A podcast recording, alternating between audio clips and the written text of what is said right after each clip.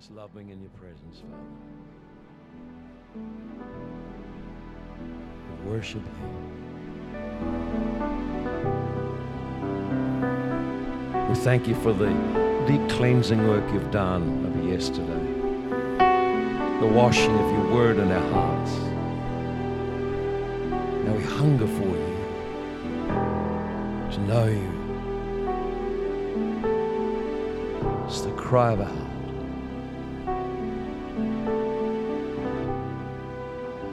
We say, Come, Spirit of God.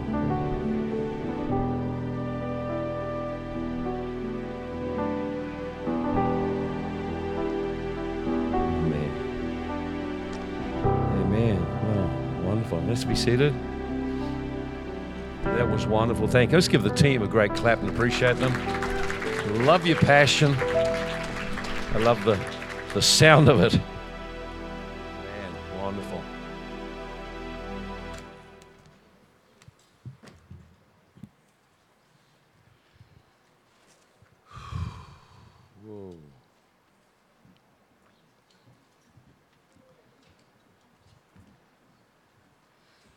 So it's been just amazing how God has done so much, and it's often after you've had the word or the revelation, you suddenly see what was obvious. It's just you wonder how I could never have seen that. how could I not have seen that? Because it's spiritual, and our eyes have to be open to things. And, uh, and so many will have experienced a deep change. I want to share this morning on um, cultivating intimacy with God, cultivating intimacy with our Father, cultivating intimacy with our Father. And uh, so uh, just uh, I'm going to pick it up, and I'm going to use as the uh, the framework for how I how I share with you. It's going to be very practical, but I want to always give everything in a framework. So the framework I use is either the kingdom of God or sonship. I do both, either one because God starts with a son. When he messes up, he brings forth a son and at the end he will reveal his sons.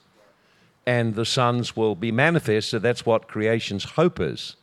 So we need to have revelation on sonship. So in uh, john chapter 17 and uh, verse 3 and verse 4 and verse 6 jesus gives some very clear key things on sonship which i'll, I'll touch on in the next session a bit more but in verse 3 he, he outlines the primary function of sonship is intimacy with God. Intimacy with God. Then he goes on to give us the second function or outflow of intimacy is an assignment to fulfill as a son. I have finished the work you gave me to do. Isaiah in Isaiah 6 has an encounter with God as his father, and when he is cleansed and when he's uh, encountered the father, then he is commissioned because he carries now the father's heart. And so he's given an assignment. This is all the way through the Bible. You'll see this interaction of sonship. And then uh, for, uh, in verse 6, he says, I have manifested your name. In other words, I have by my life and teaching and way of relating revealed what my Father is like. So if you've seen me, you've seen the Father. So all of us as sons are called into each of those three interlocking functions.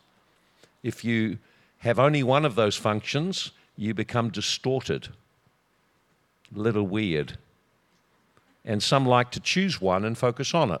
So some will choose intimacy, and those tend to be in the prophetic movement, and they will uh, often, if it's not balanced with assignment, something we're called to accomplish in the kingdom and personal transformation, it can end up very weird, very self focused, and in, indulgent in personal experiences rather than what is required. Intimacy leads to transformation and it leads to us being empowered to, to expand the kingdom of God. That's what sonship will always involve.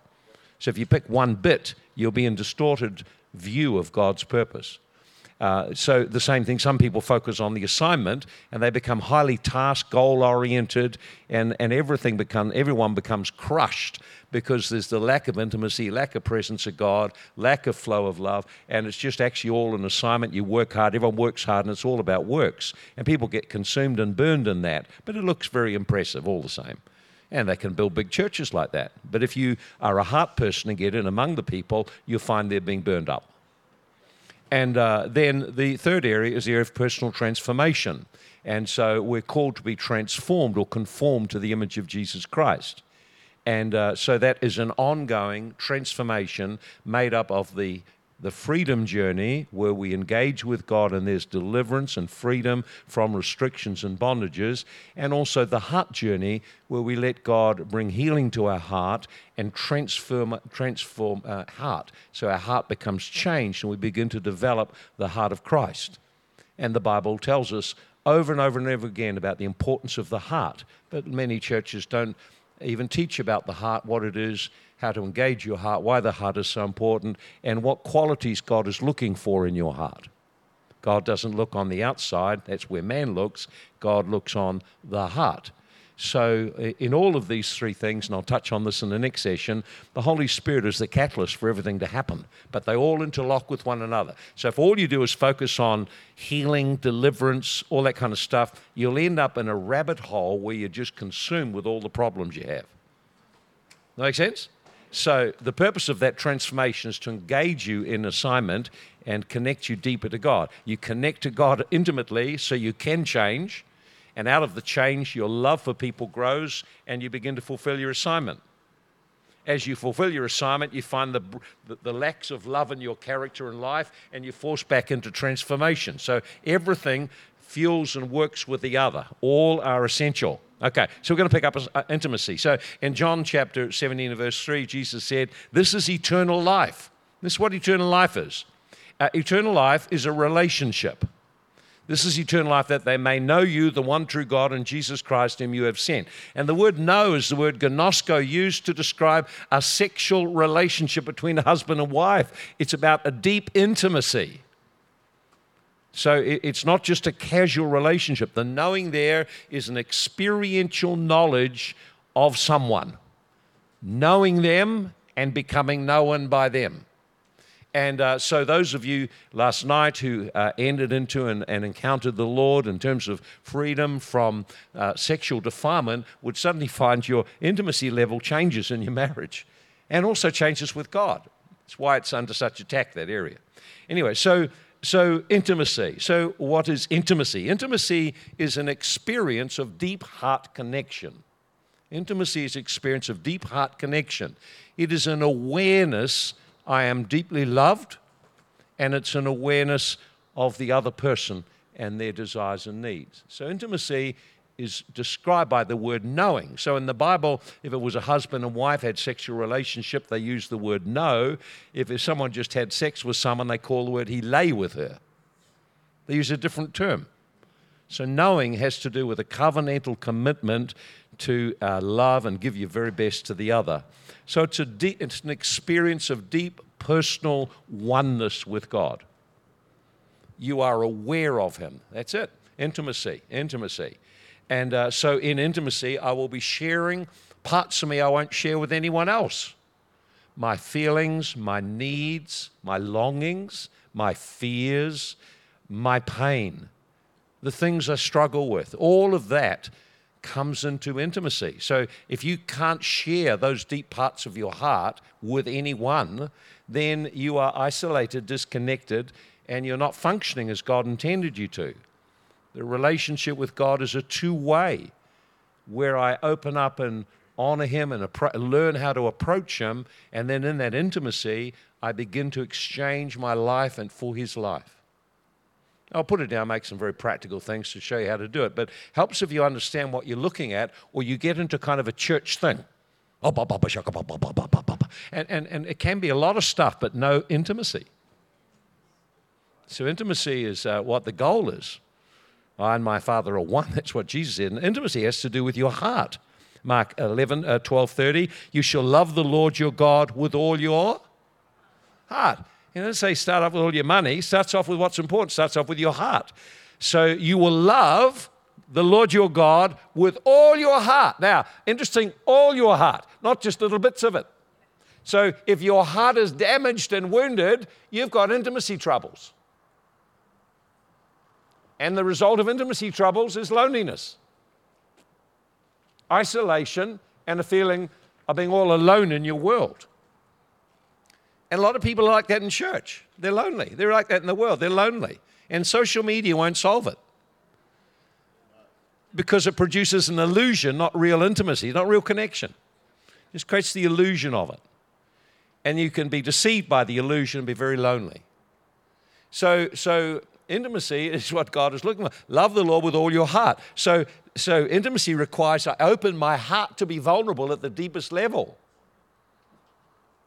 Some people think intimacy in, in a marriage, they're only thinking about sex, but actually it's the opening of your heart to the person. And the opening of your heart results in a, in a, physical union, but it's the heart. If the heart's not in it, you can't say this was real intimacy. So the heart is extremely important. So living a life from the heart is part of the development of intimacy. Living a life from the heart. In other words, learning to engage your heart. And in the journey with God, you'll start to find as intimacy deepens, you'll discover more and more about yourself and about your need for Him. And fresh encounters with His love will open up the places where you're very broken or hurt or wounded or longing or empty. So, unresolved heart wounds affect our capacity for intimacy. This is why healing and deliverance is so important. Unresolved heart wounds hinder intimacy because they are the places you built a wall because you're wounded. Those are the places you won't share because you're afraid. So, therefore, if you can imagine your heart being many rooms, what's that? It was a hundred room mansion. For some people, they've only allowed Jesus in the front door. And all the rooms are shut. Experiences of their life that they have shut the door because they're in pain and they're trying to control the memory and all the thing. They just want Jesus, but don't go there. Don't go there. I don't want you to go there to those places. And healing is important. Healing of the heart was one of the primary functions of Jesus' ministry and should be a major or should be a significant ministry in the church.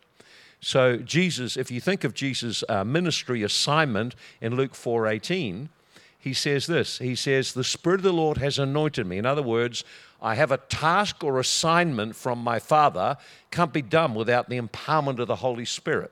All assignments have anointings. Anointings are for assignments. See, the Spirit of the Lord is upon me. And of course, you know the verse very well, but if I just reframe it a little bit, uh, then you catch a bit of a different perspective. So it says there, the Spirit of the Lord is upon me. He's anointed me to preach the gospel to the poor, heal the brokenhearted, proclaim deliverance to the captives, recovering a sight to the blind, healing, uh, uh, setting at liberty those who are oppressed, the proclaiming the acceptable year of the Lord. You know the verse. What say if I reframed it like this? The Spirit of the Lord is upon me. He has anointed or empowered me because I have an assignment from my Father which is really important to Him. The first part of that assignment, I want to show you how you can be reconnected back to your Father and restored to sonship and a relationship with Him. The second part is because Father wants deep intimacy, He needs to heal your heart, which has been damaged in your relationships and by personal sin and by things you've walked through. He wants to heal you so your relationship with Him can be deepened. And because of the sin that disconnected you and because of the brokenness, He wants to set you free of every place demons have imprisoned parts of your soul. He wants to open your eyes and give you revelation of who He is and who you are. He wants to remove the things that have hindered you and held you back and then bless you and empower you into a whole new life of freedom and destiny. See, it's, it just puts, it makes it personal. Our danger in the church is we hear verses and never make them personal. Okay, so uh, I won't go into the responses when people are wounded. Uh, that's a whole year of its own. I want to just look at the, the practical steps to intimacy. So I'm going to talk a little bit about that and make it quite practical. So, when we talk about intimacy with God, a, a Bible picture to describe this or to, to uh, give you something to lock onto is it means building an altar, building a personal altar.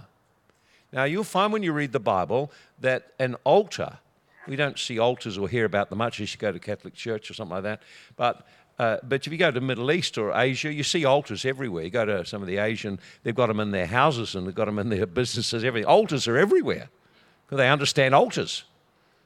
We think altars, oh, it's just religion. No, no, no. Altars are in the Bible from Genesis all the way through to Revelation. there's, there's, if you look into heaven, there's altars in heaven. So the altar must be really important. So I, I, would love to teach on that. I only give you a little bit. I want to get down to the practicals of building intimacy. But um, so the first thing then is what is an altar? Well, an altar through the Bible was used for a number of things. The first thing, it was a place of sacrifice where something was surrendered. It was always a place of sacrifice. So whenever you see the word altar, then there's a sacrifice is made. Doesn't matter how fancy the altar or simple it is, it was always a place where there was a sacrifice offered. And if you, if you look at um, idolatry throughout the world, it's just a copy of God's spiritual way of making connection with Him. Just a copy. It's a, it's a counterfeit, it's a substitute. But if you look what happens, you understand things a bit better about altars. When a person comes and bows to an altar, or they come and they offer an offering on an altar, or whatever they do at the altar, incense or animals or whatever it is, the basic understanding is really simple. I'm making an exchange. I'm bowing or surrendering to some spirit being that's greater, and I'm providing an offering to honor them. And in return, I'm looking for protection and for provision and for power to do life. That's what altars are for. So that's how they work. And so the greater the sacrifice, then the greater the power of the altar. That's how it works. So altars then were always a place of sacrifice. Something was given up. Now, whenever you go into the Middle East and Asian countries, you come before someone important, you know what you always do? Bring a gift. You always bring a gift.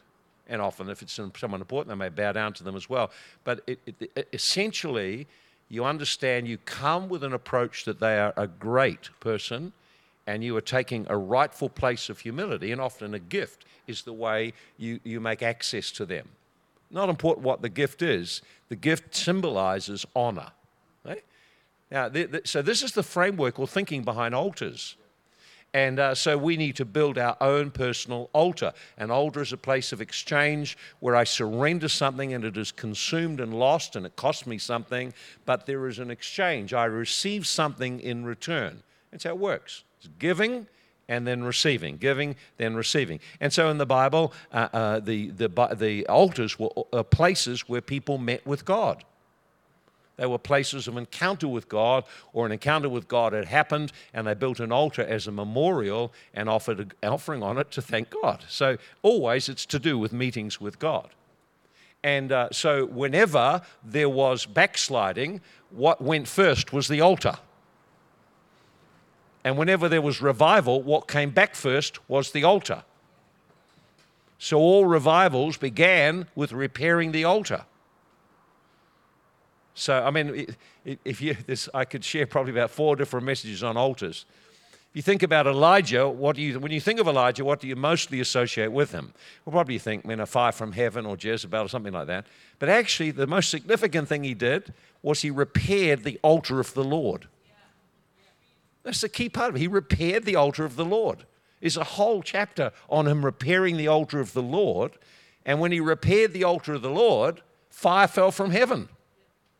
And in fact, another thing, if you look for fire from heaven, you'll find fire from heaven always was connected to an altar.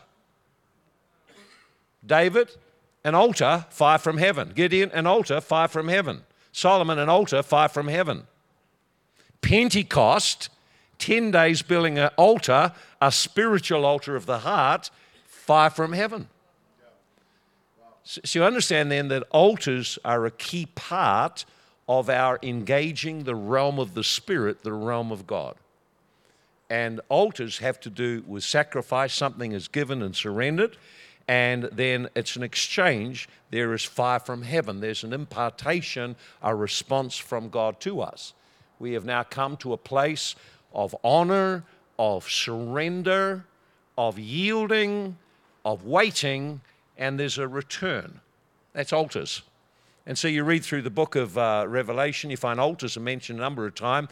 Angels come on altars or out of altars, meaning that when the altar is built and established, the angel is released. So, anyway, I won't go too much on altars. I want to get to the practical sides of it. So, I want to make it incredibly practical.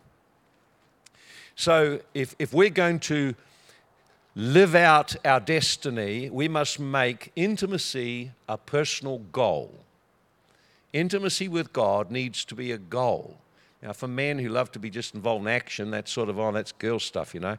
But no, intimacy was something that was deeply close to the heart of David, who was the greatest king in Israel's history. Here's what he had to say One thing have I desired of the Lord, that will I seek after and pursue with all my might. You think, what was he after from God? Guns, more guns. No, no wonder. You know, you think that what you know.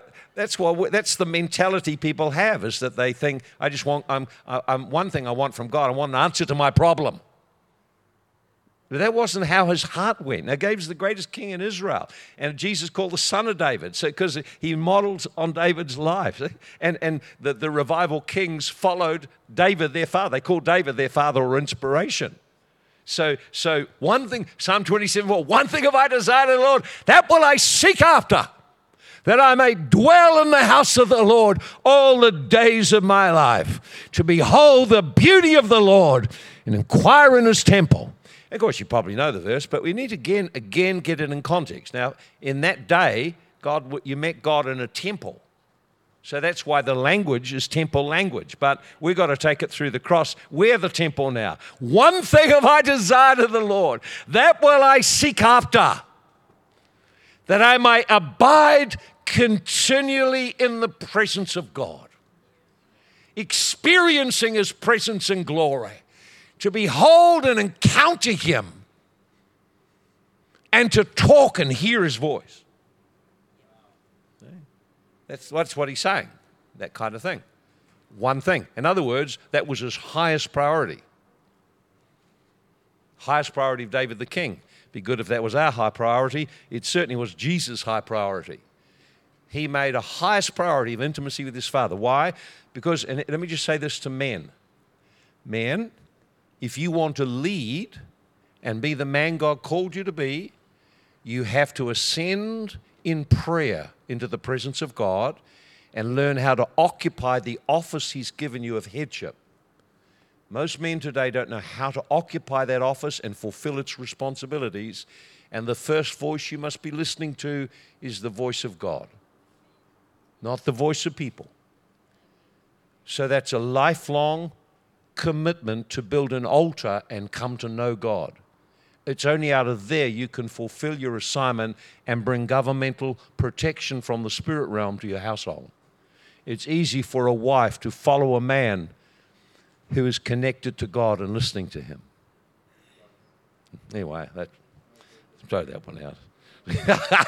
so, so build, build an altar to the Lord. So that starts with a lifelong commitment to get to know God a lifelong commitment to get to know God. And, and Paul had that in Philippians 3.8. He said, I count all things lost for the excellence of the knowledge of Christ, that I may know him. Now, you think, wait a minute, he's an apostle doing apostle stuff. How come he said that I might know him? Now, he's saying, listen, you know him? You think you know him? You don't even begin to know him yet. You've just been introduced he said, he talks about the unsearchable riches of Christ. In other words, God is so vast, you will spend eternity discovering what he is like. That there are realms to know him, and he will not reveal himself in those realms unless there's commitment to an altar and pursuit of him. Don't settle for what you have. Don't settle and talk about the old days and old revivals. I need God now, a fresh encounter. I want to see His glory, I want to engage Him. So, when that's the hunger of your life, death isn't frightening. It's my goodness, the, the veil will be removed. I'm starting to start to enter into something what I really want. So, so this is a pursuit. It's your pursuit. Get this in eternity, you will still be growing and getting to know Him. I, won't go into develop this too much, but most people have, have little concepts of heaven. So this is earth, that's heaven, and there's hell. You go to hell, go to heaven. End of story. I don't think, they think, oh, maybe playing, hard. I don't know what I'm doing there, but there it is. But they don't understand that there are realms and dimensions in heaven. And death won't change you or make you a better person. You just enter in where you are. So make it your goal to pursue and know God now. So your start point is a different place altogether. It's really different to being invited into the throne room and being in the very throne presence of God and part of His counsel in His plans and being at the very far extent of heaven away from the governmental activity. It's very different, as it says in 1 Corinthians chapter 3, of having all your work in life tested, and there's no value in any of it, and so it's, it's burnt up. And it says you are saved because it's not on your works you're saved, you're saved on the work of another, but there's no reward in the coming eternal kingdom because what you did never was birthed out of intimacy and obedience to Christ. Intimacy is so important. It's out of intimacy I get direction. It's out of intimacy I get focus. Out of intimacy I discover what my assignment is. And then I say no to all the other things and the other people because this is what God called me to do. You understand? It brings security to your life, brings a focus to your life. Otherwise, you're caught in church stuff. It's not that it's bad stuff, it's just you can't say it's success if it's not what God called you to do. And the Bible's very clear you have a unique assignment from God. Ephesians 2:10 you are his workmanship created in Christ for good works God prepared before you were born. It's your job to discover what you're called to do, and the church's role is to equip you and activate you and release you to do it and help mature your character so you can carry the ministry God has planned for you. Well, so I'm just starting to go off track. Stay back on track again. I'm throwing, I'm sort of branching all the time. okay, so let me give you some few practical things. And number one, create, uh, first of all, commit to a lifelong intimacy of knowing God. And that'll be to study of the Word of God, putting yourself under ministries that can teach you, and it's your pursuit of God personally. Two, create a daily habit of connecting. Luke 22 39, Jesus came out and went, as was his habit, to the Mount of Olives, and the disciples followed him. So, a habit is something that's a recurring pattern, it's regular, it's predictable. You can be known by your habits. And, uh, and I'm a very spontaneous person. Forming habits is not the easiest thing for me to do. Some people, they're really so structured. Joy's father was highly structured and a creature of habit. He, uh, he could, the people called him the weatherman because they watch what he was wearing and they tell what the weather was. Come by at the same time every day. Uh, so that's, ha- that's, that's habits. So, so habits just a recurring pattern you set up, but it establishes a subconscious priority thing in your life. So you, you rise up and you're automatically into your engaging with God. It's just your first priority. So it, you create a rhythm or habit, and it, then it becomes part of, it's built into your life. So for many people, they try to build a prayer life, but it's not satisfying. They don't know what to do. No one's showing them how. And then it becomes very erratic, and there's no flow or river that comes from God and through a commitment to intimacy with Him. Uh, third, fi- fi- find a place alone. In Mark 135, in the morning, having risen a long time before daylight, he went out, departed to a solitary place, and there he prayed. So Jesus was constantly alone. Intimacy requires privacy. Parents usually don't leave the bedroom door open when they're being intimate, nor do they welcome intruders. And so, intimacy with God, we, sh- we go into the closet, shut the bedroom, shut the door. But the closet, or it's called the secret place because it's private. I, I, I want to be able to share things with God I may not want anyone to listen in on. So, if you're going to pray, you need a secret place. A secret place is primarily uh, the place you find where you can encounter God. And uh, you just want to have a private place. And so sometimes you can't do that. Sometimes there's, uh, everyone in the house is unsaved. Well, then maybe you just got to find a cupboard somewhere or go for a walk somewhere. You just got to find the place where you meet God. And God will find a place for you. Jesus had a habit of a certain place. You go to the Mountain of Olives, you go there into that garden. My goodness, there's the place, all right. It was a place, but it was out in nature. Nature's a great place to meet God. You find whatever it is, it's your place. So, do you have a place of meeting God? Because as you form a place and that becomes a habit pattern, then it begins to open a portal in the spirit realm, and then others coming in feel the presence of God in that place. Got people come in, they say, Whoa, feel the presence of God. Yeah, yeah, we both pray there in that room. It's a lot of prayer goes on there. Uh, uh, uh, number four, eliminate distractions. You have to eliminate distractions. Distractions affect, take away your focus eliminate distraction. So, so distraction is something that takes your attention away from where you want it to be. And if you want to frustrate someone and cause them to fail, just distract their attention so they're not focused. All success in life requires focus. So distractions shift your face, uh, they shift your attention from God. And there's different kinds of distractions. Some distractions are just physical. So solve the physical ones. The mobile phone has got to be off mobile phone, messy room, wandering thoughts. There's all kinds of things. So, so when, when you're trying to talk with someone, then there's a flow of communication that only comes if you're focused. The moment you're distracted, the flow breaks. So, just as naturally, focus brings a connection and a flow, distractions break the flow. You have to see how important distractions are. They just take your attention away from where it's meant to be focused, and that stops the flow, and you're back again having to get refocused again. And so that is one of the biggest problems in prayer is uh, dealing with distractions. So sometimes the distractions are practical. It's just your phone. I find for me a messy room is a distraction. So if it's a messy room, I've either got to tidy it so it's no longer distracting me, or I close my eyes so I can't see it. That's why we close our eyes. So we just remove distractions, and our focus is now more internalized. So, um, so, so there it is. So uh, a mess. You're in wandering thought. A big, big problem of thoughts. Thoughts that wander, condemning thoughts, not good enough, can't do it, this, that, all kinds of stuff. You're, if you have got demons, that's when they talk loudest in prayer. And when you're delivered, you think, where'd they go? The voice is gone. So, so often there's condemning thoughts, not good enough. You remember things you got to do, things kids want to break in. Oh, someone wants to talk to you, all that kind of stuff, noise. So you have to find a way to minimize distractions. So that sometimes means rising very early so no one else is around and the air is quiet and the atmosphere is quiet and you can engage God. You say, Well, I'm not an early person. We'll do it late at night. Just do it.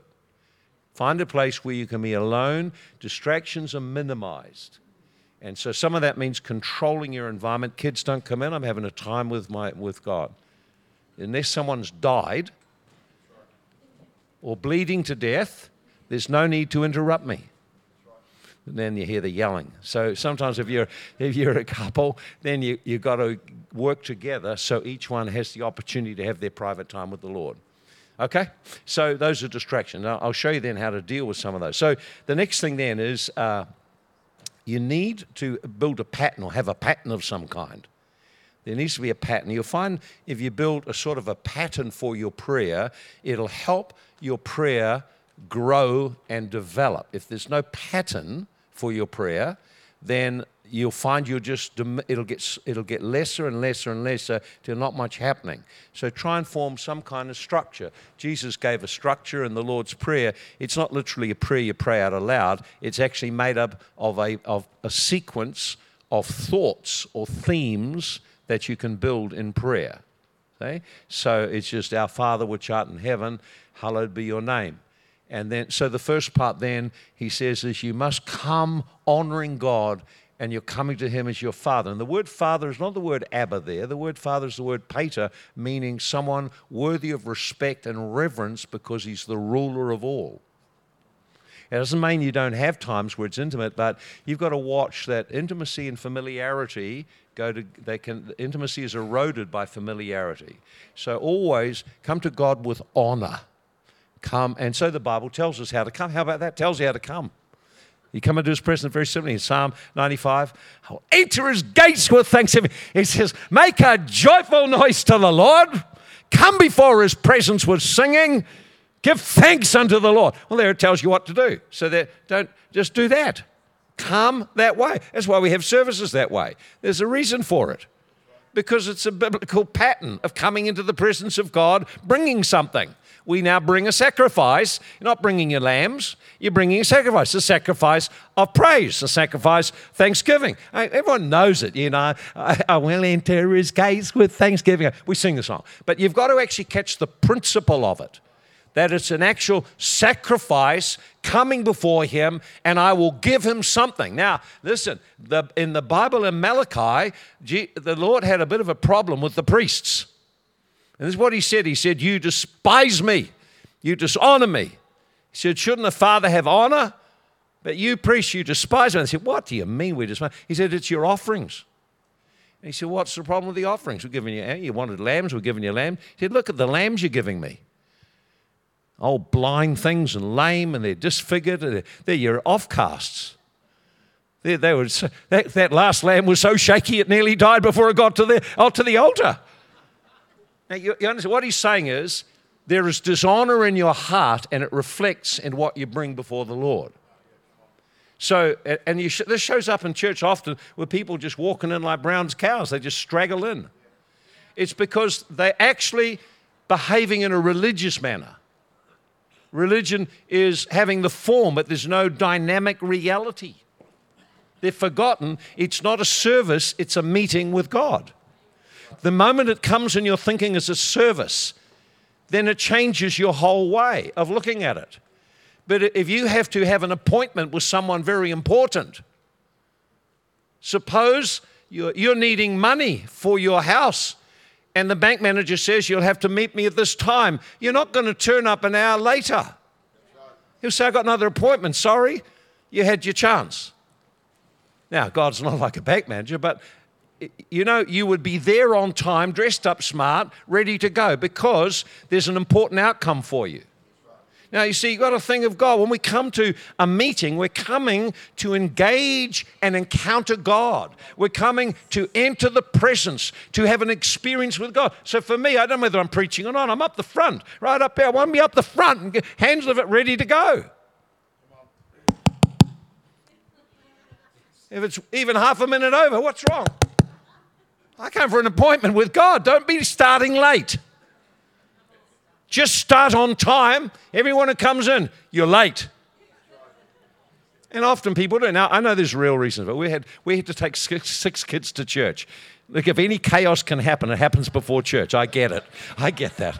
I really get that. I, if you turned up with six kids, you've done well. Just getting there, you've done well. But a lot of people haven't got six kids, they just got themselves. They toddle in and they don't even lift their hands, don't engage. So I like to, when I go to a church, just get in the back and see how engaged people are. How real is God to you? Are you actually in the pursuit of God or what are you doing? So we come to worship Him. Do you know? See, when I'm worshiping, you notice I'm carrying a phone with me. You think, oh, what's he looking at the phone? Why is he doing his FaceTime on? We're supposed to be worshiping. No, no, no, no. I got the phone there to take notes on what God tells me during the worship because I expect Him to speak to me. Put a date on it. I've got a heading there, what the Holy Ghost prompted me. You get in a Holy Ghost atmosphere, God will start talking to you. Write it down. You will never remember it. Especially you get older. Isn't that right, Ian? You just don't remember stuff. What's your name again? but so yeah, so so so the Bible tells us how to come come with a heart that's ready to engage with God wholeheartedly. Love the Lord with all your heart. There's nothing that's half done that's pleasing to anyone. So come ready to give something to God. Oh, I want to see what message there is today. I want to see what, I want much today, you know, not like that. Now, listen, that's the totally wrong attitude. See, no matter who preaches or what their topic is, if you're listening for God, He'll speak to you through the message. I found the, the things that God gives, if I'm taking notes on someone's message, I'm writing notes because it's the only way to focus. And I want to remember and I want to go back if I've learned something so I and get it into my life. I go through and find it in my Bible, underline it in my Bible, explore it, so I build it into my life. Otherwise, you don't obtain anything. And then often when people are preaching, God will say something about something that was unrelated to what they're speaking. I write it down. That's what God's trying to talk to me about. So, so you understand that worship then is about your engagement with God, not just about we come and have a song service. Oh. It all starts with your attitude. I'm coming to encounter God. So, so, so anyway, so it tells us how to do it, and, and it tells us it tells us to move your body. So if you want to get going and get your prayer time going, move your body. Because your body doesn't want to do anything. Your spirit, which is how you communicate with God, requires activation. And it must express itself through your soul and your mind and your body. So, of course, the big blocks is first of all your body. Ah, uh, I feel like I'm a bit tired and I can't be bothered. Now, listen, you've got to take dominion over your body. Even if it's an old body, take dominion over it, you know? Move your body, because moving your body activates your spirit. Samson just shook himself, and that's what activated the anointing. I can do the same now because I saw it was in the Bible. I thought he didn't even speak in tongues. He could activate the anointing. He just shook himself and the anointing came on him. So I realized then you've got to get your body to move. And that's why they tell us, and it tells us, clap your hands, all you people. Shout unto God with a voice of triumph. Well, it doesn't say when you feel like it or if you're Pentecostals. And you, it doesn't say that. It just said, all you people. This is what God loves. It's the shout of faith, the shout of victory, the shout unto God with a voice of triumph. Well, so many churches don't shout to God. They've kind of gone off that. Want to be quiet and calm and nice. Well, I want it. I want the shouts of God. Go through the Bible and see when people shouted what God did the, the shout. See, faith is released through your voice. So, so get your voice going, get your, get your body moving. Move your body. See, move your body, get your body moving, move around, move and start walking when you're praying. If I sit down and put my head down, I'll fall asleep. I'm busy and I'm tired all the time. So, you know, I sit down, I go to sleep. I want to move. And as I move and speak, then my spirit comes alive. So, just even in the last two minutes, I've stirred and awoken my spirit. My energy level inside is incredibly high now because of just stirring up the, the, the life of God within. Come on, nudge someone, wake up. Yeah. Okay. So activate your spirit. Speak in tongues. Stir. Pray strongly in tongues. Because when you pray in tongues, your spirit is praying. You engage God with your spirit. So stir your spirit when you pray in tongues. Your spirit is praying as the Holy Ghost gives you the utterance. So now energy is flowing through you. Your spirit is expanding, preparing to engage and become aware of God. Okay, oh, come on. There we go. Uh, and use music. Use music. use music. Play music. You got all got a phone. You can record music, or you can download music and make up a music list. You can have your favorite Rob Packer for breakfast. when you can do it, see? Because music is music. Here's why: music is the language of the heart. The whole of creation is full of vibration you, you, you, res- you, you, you vibrate at a certain frequency, anything that's in tune with that frequency will resonate and respond very big. So, music is a part of, of God's design and creation. In heaven, there's music all the time. Angels, there's a sound comes out from them. The sound is a vibration. It's, mu- it's a sound, it's music.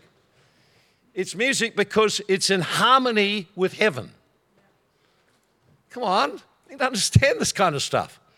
So, music is very powerful. Why? Because music touches your heart. That's why you, you want to create, listen, you want to have a romantic meal? Man, come on, get the right music. Now, playing hard rock and heavy metal is not going to build romance. It's just not going to work for me. See, when I took Joy out at the beginning, I found a restaurant in Wellington. I could, not afford it. Just a student, could hardly afford to go to save up, and we could only get the main course and, and, and a bottle of wine. but that was good enough because the experience is what counted. They had this finest silver, and they had a trio playing there. They had a bass and an accordion and a violin that would come and play at your table. Lovely memories. 50 years ago, but lovely memories. Atmosphere of romance. So, atmospheres are built. Atmospheres are built of something.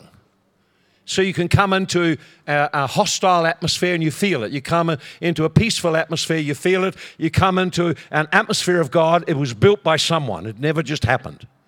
It's built because you use music and worship as a way of doing it. So, music's really important. And uh, not all music is very good, though. So we need different kinds of music. And so you need to understand the power of music. It, so, so you're watching a movie, if they have no soundtrack, you've got no feelings at all. It's the music, it's the sound. If ever you've watched a horror movie, which I don't watch, because I can feel the demons, that's the problem. Not I don't mind them, it's just I can't stand the blood and I can't stand the demons. I just want to claw the demons. Anyway, so if, if you watch this music, it's all, all the atmosphere is built with the music. And, and if you think about it, that when you watch stories that touch the heart, there was music touching your heart. Begin to weep. You know, I, I love in the in the in the in the uh, TV series the, the Chosen. You know, when uh, when, when Nicodemus is faced with a choice of whether he will respond to Jesus. Now, how do they build the tension up? They've got Jesus over here waiting for him, Nicodemus over here wrestling, and they've got a cello playing. Oh, oh, I cried and cried. Please, please say yes. Say yes. Say yes. It's the music adds to it. So, so you use music to help you. It's a tool to help you. Now, it's not a thing for people to build their ego on. And that's where a lot of musicians get into trouble. It's all about a performance and how they look on the stage and who's up there, all that kind of blah, blah, blah. And they forget that, that the, the worship team is a service team whose primary function is to create an atmosphere that enables you to engage the presence and power of God. So if, if you engage the presence and power of God, you become worshippers and God moves, they've done a great job. How they did it? Well, there's a lot of variations and no one way. Uh, there's creativity in it all. But one of the, there's sort of general principles. Number one, have music that stirs you. So I love, I love Rob today. I love this. I love the sound that they made. And I, and I loved that it wasn't just music, it's coming from his heart. He got his eyes closed, not worrying about anyone. He just go, and I thought, oh, I love that. I love that man. That, that inspires me to do stuff. Come on. There's nothing like a bit of passion. So you want some songs that'll move your body. So find songs that get you moving. Because that starts the movement of your body, starts the activation, starts preparing you for the realm of engaging with God. So you want some praise songs, and you want songs with a bit of you know, or songs with a great shout of victory in it. So the songs start with get your body moving and let's all move together because everyone comes in like all over the place. So we want to unite our things. so we play songs, get everyone, and they're all doing this, they're all clapping, or they're all moving their body like this. Well, many churches. Well, in my church. you know, you want the sound of joy and rejoicing and, and thanksgiving to God. And then sounds, songs which exalt the Lord, which make a great fuss about what He's done. And we had that today. He's the King, and we're singing about who He is. How great is your name? Oh, that does you good. Because you're getting, it's now moving, the music's moving from your body moving, it's now moving to get you focused on Jesus, how great, how big He is. And when we, magn- we magnify Him with thanksgiving. So, so certain songs will do it, others won't. And then you get, you get to the stage where you've, you've praised and praised and, and you're exalting him, and then the atmosphere shifts because he's, he's manifesting his presence. Then change your songs. See, the song list is just a list to help you where to go. It bugs me when people follow the song list and God's on a song and they should just keep singing the song because God's on that song. So just stay with it until actually people have started to experience God touching them. And then when that happens, then you change the flow because something is altered in the atmosphere. So now I want a tender song and I want worship songs. Now, worship songs, uh, uh they, the language of it's different. See, so the language is a language you. You, O oh Lord, are great. Now, you understand? It's one on one. I'm talking to someone. Intimacy is engagement. So, songs that talk about me and my needs and stuff, it's never going to cut it.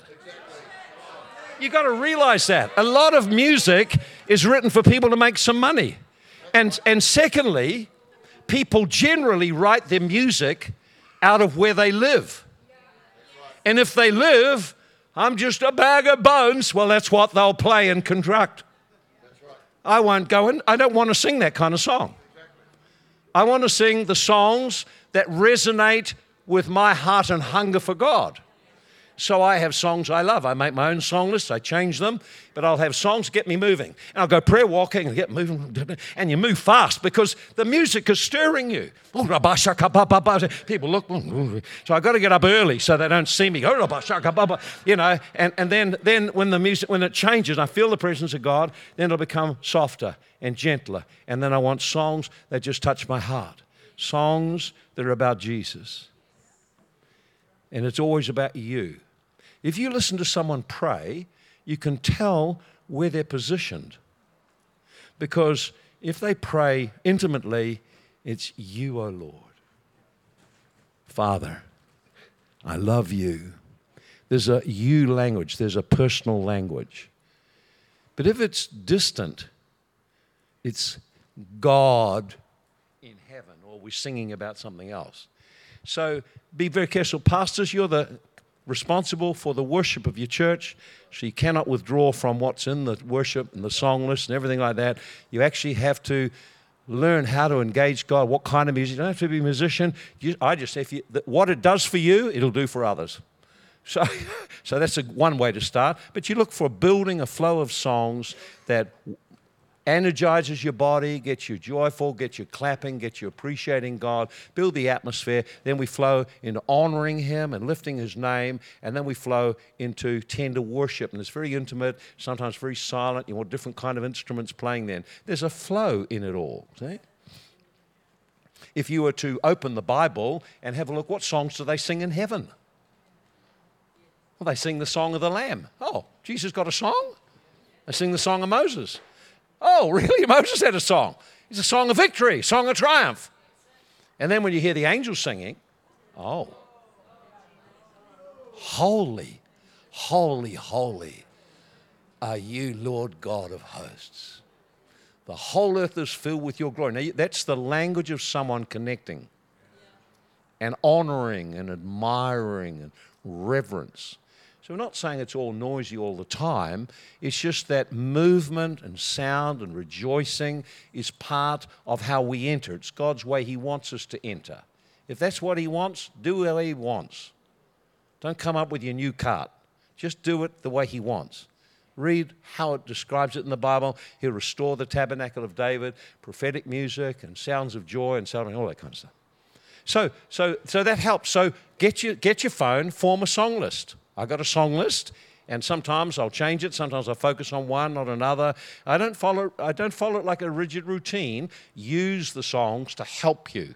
And if one song starts to touch me, I'll just put it on repeat, repeat, repeat, repeat, repeat until the tears are flowing and whatever. I got hold it. So, so then also then another key then in this. I'm running out. I've run out of time. Yeah, I got to give you these other keys. The next, you need to focus your attention. I mentioned that before. Focus your attention. Now, so the movement helps you, the songs help you, the words of the song help you.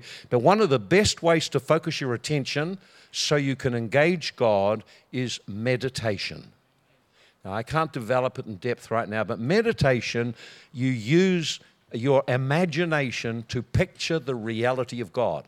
I'll just give you what I did recently, which was just wonderful. I was reading in the in the book of Revelation, and then I saw also the same thing in the uh, in the in Exodus 19 that when the throne when you get near the throne of God, it's not all sort of nice and quiet. It, it says thunders, lightnings, voices. It's around the throne of God. I maybe thought it was a nice little quiet place, but it, it, it, it shudders and hums with power. It's the executive place, government of the universe, all creation. So therefore, it hums with power and life and vibrancy. Thousands upon thousands, innumerable angels. It's, and then when, when, when God's throne came down on the mount, it says there was thunders and there were lightnings and massive earthquakes. So I just got went on YouTube and I got something with thunders and lightnings.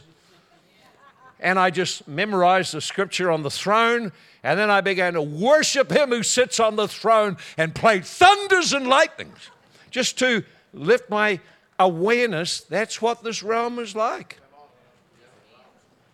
I could feel the reverence for God just, whoa. Not initially. It's as you meditate, as you dwell, you start to engage.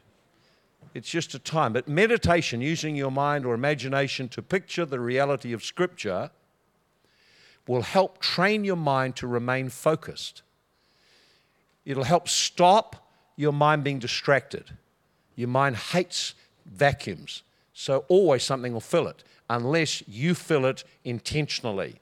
And then what you'll find as you meditate, there'll come a point where you just start to connect and engage, and the presence of God comes. I cannot overestimate how important fixing your mind and meditating as you worship helps you deeply engage God and release His presence. Amen? Well, I'll give you the last couple of keys. I won't explain them, I'll just give them to you. So, so flow with the Spirit, flow with the Spirit. Uh, in other words, as the Holy Spirit moves, He'll move you into different flows, maybe intercession, maybe weeping, maybe healing, maybe repentance. Just flow with what He starts to show you. It's hearing His response and, just flowing with Him. And sometimes I've just sat there weeping. And you say, well, I'm kind of not, haven't got much energy. Well, listen, I didn't have much energy when I had a heart operation, but I just sat there and got the word and, and I read the word and put the worship on, and then God came fixing my attention on Him. The last thing I think that'll help you in that journey of intimacy is to practice journaling. Again, I can't develop it deeply, it's a whole session of its own, but journaling is writing from your heart the prayers that express what's going on in your heart. They're prayers of love and honor, prayers of concern. In, in journaling, you just share honestly what you feel. Now, you can say things to the Lord, but there's sort of something about writing it that starts to open up your heart. And then as you journal and come to the end of saying what you want to say, stop and listen for his voice, gentle voice, and then begin to write what he's saying to you. And as you write, it gets a flow. It's like you're prophesying to yourself, and the Lord will speak to you, encourage you, direct you. You are developing intimacy. You're talking to Him, and He's talking back to you. You're not in a place where you don't want to stop and you don't want to really do other stuff. And if you were to just do this, this would occupy you quite a bit of time. Before you even pray for anyone else or anything else, you, it's like I'm just in love with him. I love being with you, talking to me. That's why when I come into, a, into any meeting, I'll always have my phone ready because I do expect him to talk to me and he'll talk to me and, and, and ideas will come. Just a thought will come like that. Just I'm in the meeting today, a thought just suddenly came, wow, why didn't I think of that? Write it down. And then another thought. Yesterday he spoke affirmation to me in the worship time. Day before he gave me things I need to now uh, uh, do some teaching development on. That's how you do it. We walk with God. Not, it's not rocket science, is it? So I encourage you, get this and go back over it and then relook at how you do your time with God. Remember, establish the commitment to be. Now, sometimes you don't get a lot out of what happens, just I'm going to be there anyway. I've determined to build my life around my walk with God. Everything else can go, that one doesn't go. And set, turn up daily, develop the place, develop the pattern, a rhythm of prayer. Develop the pattern of entering into His presence through praise, through worship, of resting and flowing with the Spirit, and of listening to Him. And you might be surprised, He will speak to you more clearly than almost any prophet I know. God bless. Well, thank